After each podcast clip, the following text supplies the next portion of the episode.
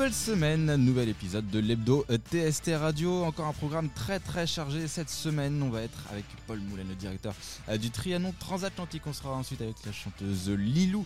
On passera ensuite toujours bah, du côté musique avec la chronique d'Emilie. Julien a aussi préparé sa petite chronique et on finira euh, l'émission avec Caroline, avec la célèbre claque euh, de Caroline. Euh, voilà, un programme encore très très chargé, on va pas perdre de temps. On commence maintenant, l'hebdo TST c'est cool et ça commence tout de suite.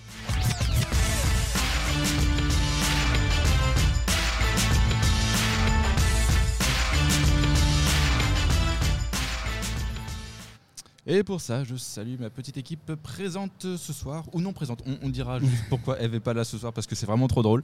Mais euh, C'est vrai que c'était marrant. C'est vrai que c'était marrant. À ma gauche, euh, Fabien, comment vas-tu? Ça va et toi? Ma foi, fort bien. Euh, voilà, c'était cool de reprendre aujourd'hui. Bah oui, bah j'ai un- voilà. Je la sens bien cette émission. J'avais une petite euh, envie de faire une petite pause la semaine dernière. Ah d'accord, j'ai euh, cru que tu avais envie d'aller pisser tout de suite. non, euh, non, non, bah non, je me serais permis Si, de si le tu as besoin, c'est- c'est c'est maintenant avant qu'on même. commence. En face de moi, euh, Julia, comment vas-tu? Hello, bien, trop contente de reprendre. Et on saluera Eve qui est actuellement à une dégustation de pâté de campagne. Eh oui, oui. Euh, voilà pour. euh, pour C'est une activité très prenante. C'est une activité très prenante dont j'ignore l'existence jusqu'à euh, jusqu'à tout à l'heure. Euh, mais voilà, on la, on la salue bien bas. Pour commencer cette émission, Fabien, euh, avec qui euh, vas-tu euh, converser aujourd'hui? Alors avec Paul du Trianon Transatlantique, est-ce que tu peux te présenter ta fonction et euh, éventuellement une journée type? Alors, euh, me présenter, ça c'est assez facile. Je m'appelle Paul Moulin, je suis directeur général, donc artistique euh, et euh, général du euh, Trianon Transatlantique, salle de conventionnée, chanson à Sotteville-les-Rouen. Une journée type, c'est un peu compliqué parce qu'il n'y a pas vraiment de journée type dans ce type de, métier. Il y, a, évidemment des journées où on se consacre plutôt à l'accueil de spectacles, où on est euh, à la, manœuvre, j'allais dire, avec euh, l'ensemble de l'équipe du Trianon pour euh, accueillir les artistes, les mettre dans les meilleures conditions pour qu'ils puissent proposer des concerts. Et puis il y a des journées où on est plutôt consacré à, l'activité de bureau, qui est celle d'un directeur d'une petite structure de 9 salariés avec un, un budget assez conséquent à, à gérer. Donc euh, ça va de demande de subvention à montage de plans de communication, en passant par de la RH. euh, Tu t'ennuies jamais, quoi, en fait. ah, Non, ça je m'ennuie pas souvent. J'ai un emploi du temps qui est bien rempli. Et puis j'ai aussi toute une part de mon activité qui consiste à euh, écouter des artistes, regarder ce qu'ils font, euh, aller les voir éventuellement en concert, que ce soit euh, sur la région parisienne ou sur Rouen, et puis euh, échanger avec eux, avec leur production. Quel est le chemin que tu as fait pour... euh, Alors euh, moi, mon chemin, en fait, il s'est passé quand j'étais euh, quand j'étais ado, jeune adulte. Je pratiquais un peu la musique avec avec des copains. On avait un groupe, machin. On se produisait en concert dans les bars pour la fête de la musique. Voilà, sans aucune prétention aucune. On était vraiment des, amateurs complets, quoi. Mais on, on répétait notamment dans un petit studio, dans une maison de quartier là où j'habitais. Et puis et puis tout ça, ça m'a donné envie de regarder un peu l'envers du décor sur les premiers concerts que je faisais. Je regardais un peu comment ça se passait, qui organisait, etc. Et donc de là m'est venue assez vite l'envie de travailler dans l'organisation de, de spectacles de cette façon-là. Et puis euh, j'ai fait des études qui ne menaient pas forcément qu'à ça, parce que moi j'ai fait une école de commerce, gestion, euh, management, Ce qui peut servir quand même dans, dans ton métier actuel. qui me sert tous les jours dans mon métier actuel, évidemment, puisqu'il y a une vraie partie de management d'équipe euh, et de gestion et de direction d'une structure. Quoi. Et puis, euh, et puis j'ai terminé mon cursus étudiant par un master en, en direction de projet culturel, on dirait aujourd'hui. À l'époque, ça s'appelait un DESS, parce que je ne suis pas tout jeune. Euh, mais vous connaissez quand même, rassurez-moi. oui, on, DESS, on hein, va vous dire savez que oui, on connaît pour, euh, pour te faire plaisir. Merci. Ah, le DESS, c'était un diplôme euh, qui était remis à l'université, qui était l'équivalent d'un master aujourd'hui. Très bien. Et je sais qu'il y a des licences pour euh, parfois euh, accéder à ce genre de poste. Oui. Est-ce que tu peux m'en dire un peu plus? À l'époque, ça n'existait pas justement ces licences-là. Euh, c'est des formations qui sont assez récentes. Et à l'époque, moi, où j'ai suivi cette formation, il y avait des DESS qui commençaient à se développer un peu partout en France. Celui qui est délivré ici à Mont-Saint-Aignan, d'ailleurs, a été un des premiers à se développer et un des plus reconnus encore aujourd'hui. C'est pas celui-là que j'ai fait, moi j'étais à, j'étais à Paris. Mais euh, ces formations étaient encore euh, leur début. Moi, c'était, je vous parle des, des années euh, 2003, Mm. 2004, 2005. Je suis pas non plus. un- Non, non, un pour ceux qui, ne connaissent pas Paul de, de- de visage, il n'a pas une grande barbe. Non, Rassurez-vous. hein. il fait très jeune. Et, euh, et depuis, ça s'est beaucoup euh, multiplié, ouais, ces formations-là. Il y a des licences qui se sont euh, ouvertes, effectivement, accessibles dès le niveau bac. Et c'est très bien parce que ça fait que le, le secteur de la culture, lui aussi, s'est professionnalisé. Euh, à l'époque, euh, la génération avant la mienne étaient des gens qui s'étaient formés uniquement sur le terrain, qui venaient d'autres univers, souvent euh, de l'anima- de l'animation, des éducateurs, des, souvent ces métiers-là qui venaient euh, vers l'artistique. Assez transversal finalement. euh. Et, et aujourd'hui, on a euh, dans toutes les structures des gens qui ont été vraiment formés dès le départ sur ces métiers-là. Et, et voilà, ça, ça- ça fait perdre un peu de, de la spontanéité peut-être de ceux qui s'engageaient dans ces métiers, mais en même temps, c'est plus professionnalisé. Quoi. Alors, je vais rentrer directement euh, dans le vif du sujet avant d'attaquer un petit peu euh, l'actualité de Trianon, etc.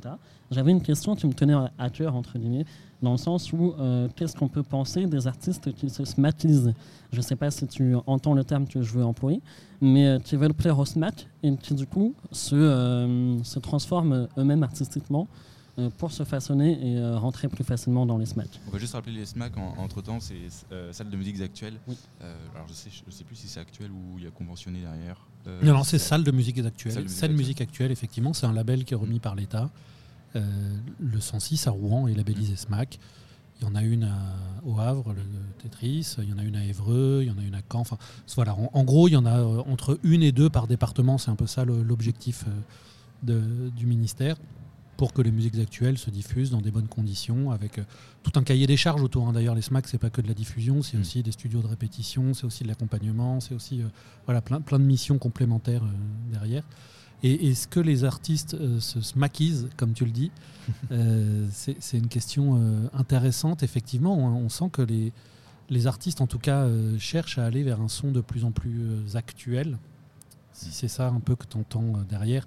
C'est-à-dire que euh, certains artistes qui, euh, il y a quelque temps encore, euh, se produisaient en guitare-voix, vont rajouter un peu de, Un peu de synthé. un peu de synthé, un peu de boîte à rythme, un peu pour euh, être dans des sons peut-être euh, plus euh, en, en phase avec les goûts mainstream du moment, on va dire. Évidemment que tout ce qui influence la création vers une normalisation, une standardisation, une réduction de la, st- de la création est toujours à regretter. Après, les, les SMAC font quand même plutôt bien leur travail Bien et c'est de rester représentatifs d'une diversité.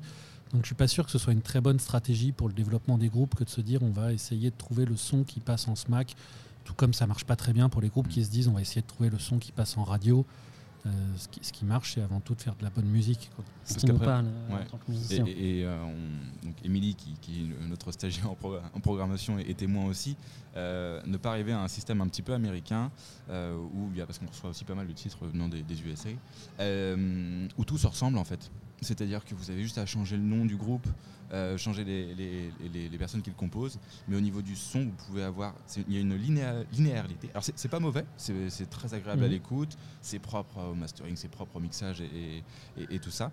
Mais par contre, il n'y a aucune originalité qui s'en dégage. Par contre, on sait que ça va marcher parce que c'est la même chose. Oui, c'est les Pour- productions euh, super bien léchées dont on parlait d'ailleurs il y a deux semaines euh, Mm. sur, euh, en parlant de l'artiste Marie-Flore. Oui, qui fait maintenant des productions très léchées, qui passent partout et qui ça fonctionne très bien. Mais il y a un public pour ça C'est aussi. pas hein. moi cité Les le gens- hein. Il n'y a aucun souci euh, là-dessus. Enfin, euh, après, Tu l'avais dit dans ta chronique, euh, hein. Tout à fait. Mm. Euh, moi, je donne la couleur. Euh, après, euh, il y a toujours un. C'est vrai qu'il y a un public euh, pour ça qui est. euh, Il y a un public. bien sûr. Évidemment qu'il y a un public, et, mais euh, pour autant, euh, justement, l'intérêt des lieux de diffusion, euh, que sont euh, des salles comme le Trianon transatlantique ou comme d'autres, euh, c'est de, de ne pas donner que ce que le public euh, euh, va prendre spontanément. C'est-à-dire qu'on est aussi là pour proposer de la découverte et pour euh, aller vers des choses qui grattent un tout petit peu plus. C'est quoi ta vision de la programmation que tu souhaites euh, appliquer pour l'année qui vient? Alors, je suis en plein dedans là, parce que moi je suis arrivé il y a quelques mois au Trianon transatlantique. Ça va être ma première programmation sur cette salle, avec une esthétique différente de celle que je programmais avant. Donc, euh, c'est un exercice Est-ce que qui est tu assez, veux euh, parler assez euh, de ce que tu faisais avant éventuellement? Bon, on pourra en parler euh, après si tu veux. Euh, là, sur ce sujet-là, euh, pour construire une programmation, c'est essayer de trouver des artistes qui vont quand même faire venir du monde dans la salle. C'est-à-dire Mm. qu'on on sait très bien aujourd'hui que personne ne se déplace dans une salle pour voir un artiste qu'il ne connaît pas. Quoique, Ou alors la- il faut mettre en place des, des choses pour donner envie. ou alors faut donner des, faire des choses pour donner envie. On, on a la preuve du contraire au Trianon, par exemple, avec les concerts mystères, Mm. où les gens viennent voir un concert sans savoir qui est programmé, ils le découvrent au moment où le rideau s'ouvre, ils savent qui est là. Avant, ils- on donne quelques indices, certains devinent, mais la plupart en général sont quand même paumés et savent pas du tout qui ils vont voir.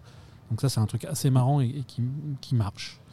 Mais non, globalement, pour faire une programmation, il faut essayer de trouver un équilibre entre des, des, artistes qui effectivement vont être un peu moteurs et vont générer un vrai intérêt du public, et puis des artistes un peu plus en découverte, un peu moins évidents, et essayer de faire cohabiter ça pour qu'un public puisse assez naturellement s'intéresser à plusieurs de ces propositions avec un équilibre aussi entre différentes esthétiques, parce que le Trianon transatlantique, c'est de la chanson, mais aujourd'hui, la chanson euh, française, francophone, musicalement, c'est hyper ouvert. C'est-à-dire ça peut aller du rock à la pop, à l'électro, euh, ça peut être très vague. Ça, ça, ça va de l'électro-pop euh, au, rap, en passant par la chanson piano-voix et le, et le hard rock ou le metal. Quoi. Donc, on, peut évidemment essayer de trouver des équilibres là-dedans, trouver des équilibres financiers aussi, parce que malgré tout, on, est quand même là pour euh, tenir un budget et, respecter nos engagements à ce niveau-là. Euh, voilà un peu comment ça se construit une programmation. Puis ça, se, construit avec un ou deux petits coups de cœur, avec euh, quelques évidences. coups de cœur qui vont arriver potentiellement bah, euh, pour l'instant, la programmation que je suis en train de, monter hein. est, pas du tout. Euh, elle n'est pas officielle. voilà, elle n'est pas encore officialisée. Elle est en train de se monter. cette année, c'est Par contre, là, sur inciter euh, les gens à venir. Sur les concerts qui viennent, moi, j'ai eu un vrai coup de cœur pour le groupe Saudage, qui est un groupe réunionnais qui qui mélange ses influences du Maloya traditionnel avec une version beaucoup plus actuelle dans la façon de chanter. et qui a un travail notamment sur les harmonies de voix qui est vraiment incroyable et que j'invite vraiment à venir découvrir sur scène parce que ça va être très très beau. Et puis euh, pour enfoncer un peu le, clou sur cette soirée-là, j'ai rajouté moi à la programmation qui était déjà faite l'artiste Loya, qui est un artiste rouennais euh, que vous connaissez probablement, euh, qui lui a, aussi cette inspiration des musiques traditionnelles et, du maloya réunionnais, mais qui pour le coup lui s'en empare avec sa musique électro à lui et, crée ces sons-là. Donc on, va avoir une vraie soirée réunionnaise du coup, quoi, avec Loya, Saudage. Et ça, c'est un de mes coups de cœur de, de la saison en cours. L'autre coup de cœur, c'est Christian Olivier, probablement le chanteur des Têtes Raides, qui est ce groupe de rock français que vous connaissez peut-être. voilà, merci. Ça passe euh, assez souvent dans le coin. D'ailleurs, j'ai l'impression qu'ils ont un petit peu leur, leur pied à terre ici. Ouais, ils étaient au 106 il n'y a pas très longtemps, les Têtes Raides. Et là, Christian Olivier, il revient avec un album qui sort euh, ces jours-ci. La fin, il va sortir au mois de mars. Euh, avec ses compos à lui, un projet un peu plus personnel, mais qui reste évidemment dans la veine musicale de ce qu'il faisait avec les Red.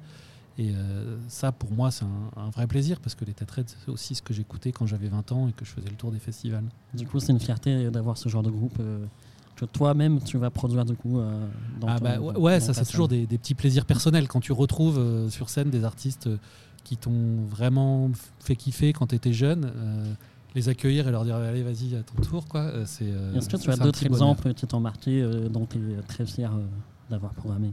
Que ce soit au Trianon ou dans tes salles bah, moi dans, les temps passés j'ai pris un énorme plaisir à programmer Raga Sonic par exemple le groupe raga, hip-hop euh, qui avait marché très très fort dans les années 90 et moi j'avais vraiment ça dans mon, dans mon Walkman.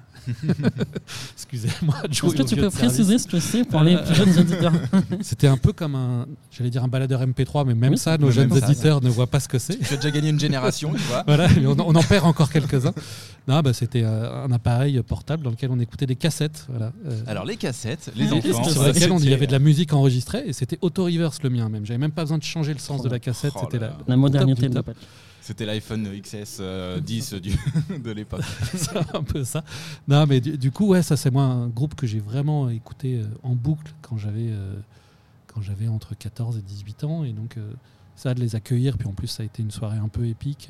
c'est un super souvenir quoi dans d'autres registres, il y, a, eu d'autres choses. Quand euh, Warren Haynes, qui est un guitariste américain de Southern Rock, quand il a remonté sa tournée avec Govet Mule, qui est son groupe avec lequel il tourne beaucoup, euh, lui était venu en solo à Traverse, il a décidé de faire qu'une seule date en France, c'était à la Traverse. Et là, on s'est dit, euh, c'est cool, quoi, parce que c'est en plus le genre d'artiste qui, sur une programmation comme celle de la Traverse, remplissait en en 15 jours, on avait vendu toutes les places. Quoi. Et mm. ça, euh, c'est des super souvenirs. Quelles sont les difficultés aujourd'hui pour une salle comme le Trianon, euh, que ce soit euh, budgétaire, que ce soit programmation, etc., pour se renouveler, pour être rentable, entre guillemets, comment ça fonctionne Alors, on est dans une époque qui est assez compliquée. Mm.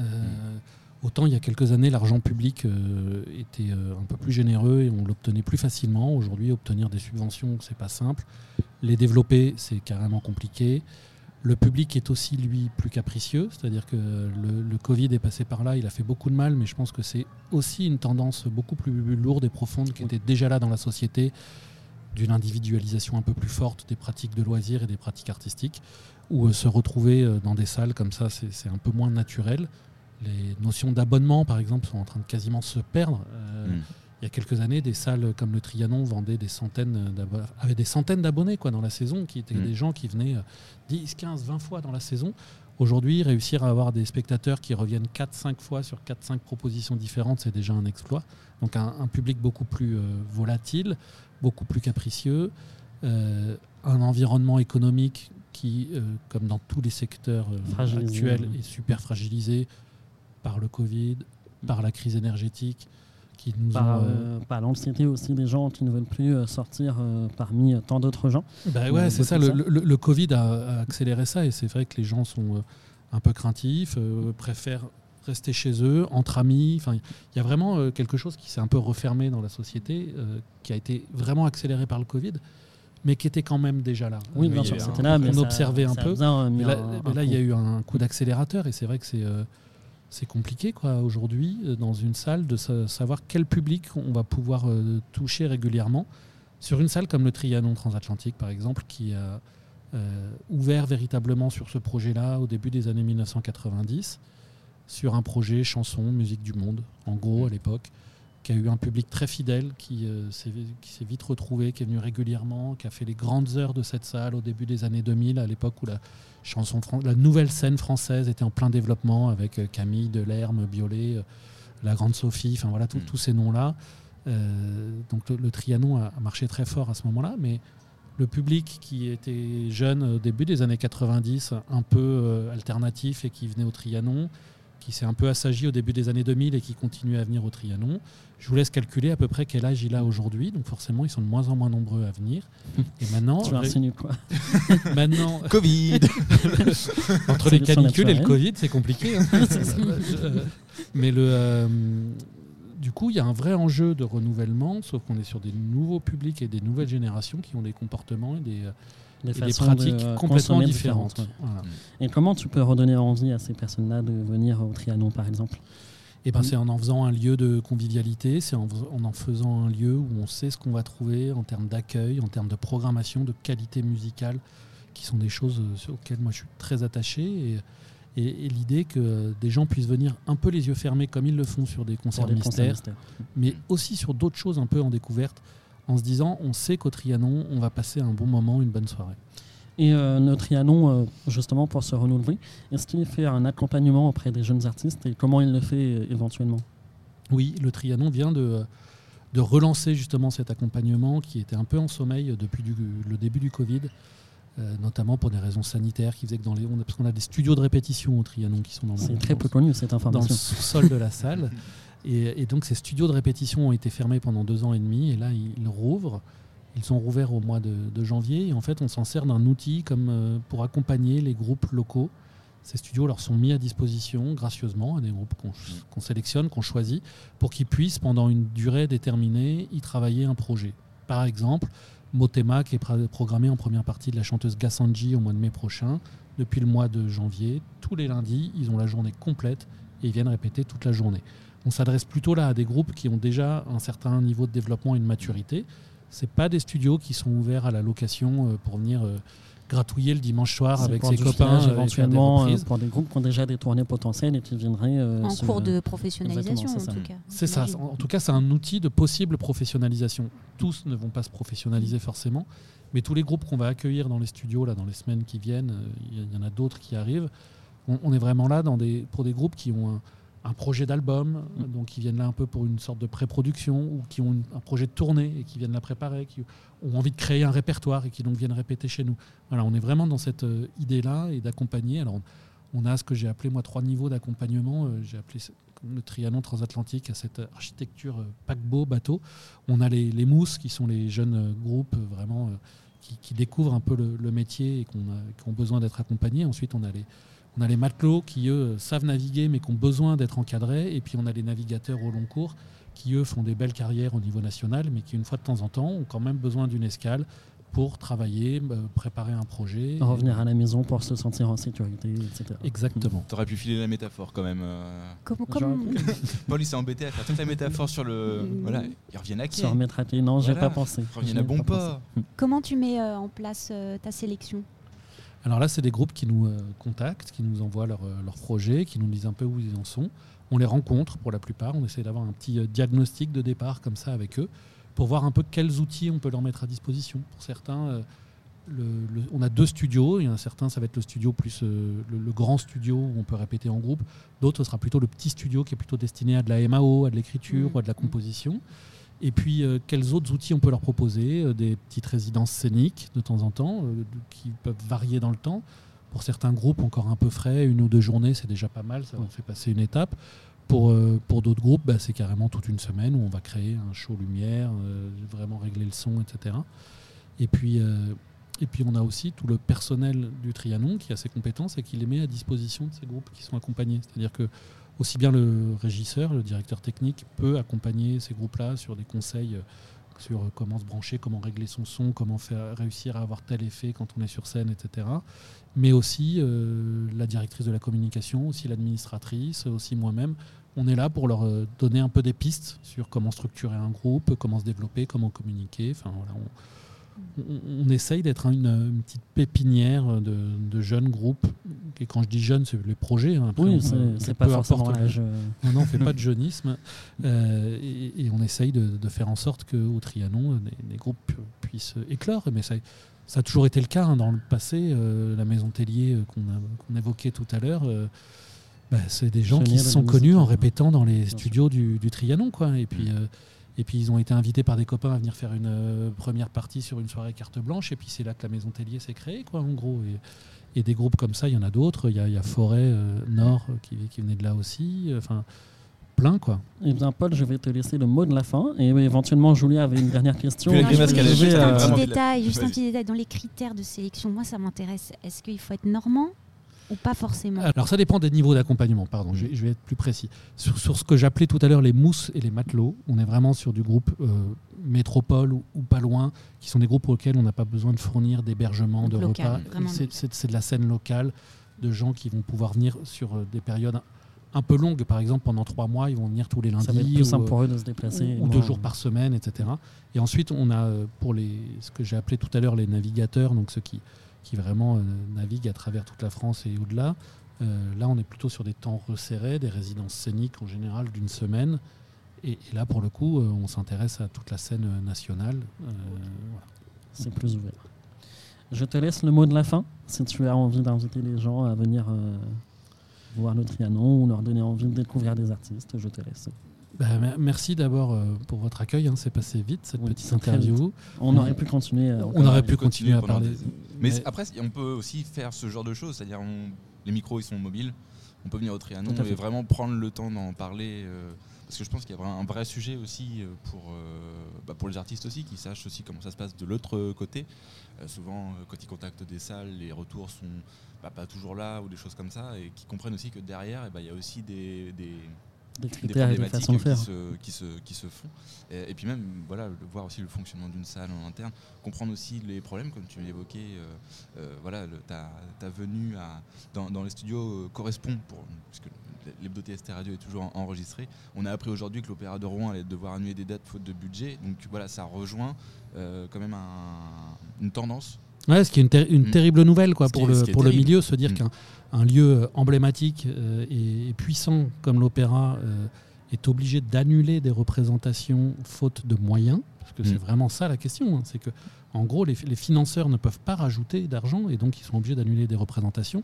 C'est quelque chose de terrible. Et, et- et moi-même, sur la programmation que je suis en train de monter pour la saison à venir, je suis dans une forme de décroissance. Et être décroissant, quand c'est choisi, c'est bien. Mais effectivement, euh, on va essayer d'être euh, bon là où on va agir, mais il y aura un, un volume qui sera peut-être pas aussi important. En voulant être plus impactant sur les dates que tu peux euh, créer euh, toi-même. Voilà, après à nous de créer l'événement à chaque date, euh, à chaque occasion de- d'inviter des artistes. C'est- là qu'on doit être euh, pertinent. Par contre, effectivement, on ne pourra pas euh, continuer à courir derrière des pseudo tête d'affiche ou tête d'affiche qui nous euh, qui, qui coûte de plus en plus cher. Euh, on ne pourra pas multiplier les concerts et avoir 3-4 concerts par semaine, Hmm. sachant que tout augmente sauf nos revenus, quoi, sauf nos Hmm. ressources. Faut augmenter la buvette. Si seulement, si seulement, Fabien, si seulement. Merci en tout cas, Paul, d'avoir pris du temps pour, euh, pour venir nous, nous parler de, de tout ça. Euh, je veux aussi remercier le Trianon parce que beaucoup de TST Radio, vous nous suivez et vous nous avez repartagé quand on avait fait la playlist des artistes rouennais euh, pendant le confinement. Vous l'aviez repartagé quand voilà, vous avez été la seule salle aussi présente sur le, salon de la, la musique et vous êtes déplacé. Donc, aussi, merci pour ça. Et puis, bah voilà, espérons que, que, voilà, que vous reveniez. Et ben longue vie à TST Radio et puis voilà, Et vous êtes les bienvenus pour le tri, pour venir au Trianon un de ces jours. euh, Avec plaisir. accueillir un artiste et puis j'espère que, que vos auditeurs seront nombreux aussi à avoir la curiosité de venir pousser la porte. La prise d'otage est faite. C'est bah noté. oui, ça. Et, et on a les mêmes problématiques de faire découvrir, nous, de la musique euh, pas forcément connue euh, à plein de gens. Et c'est vrai qu'on se retrouve là-dedans. Et encore, parce que la date tombe bien, on a intégré Vaslo, qui était en résidence la semaine dernière, euh, à la programmation, euh, voilà, qui était en résidence au Trianon euh, la, semaine, la semaine dernière. Ouais, il était en résidence toute la semaine et il a fait un concert euh, génial vendredi dernier, tout en, en poésie, en envolée musicale. Enfin voilà, on a Mm. vraiment passé un très très beau moment avec lui. Merci, Paul. Merci à vous.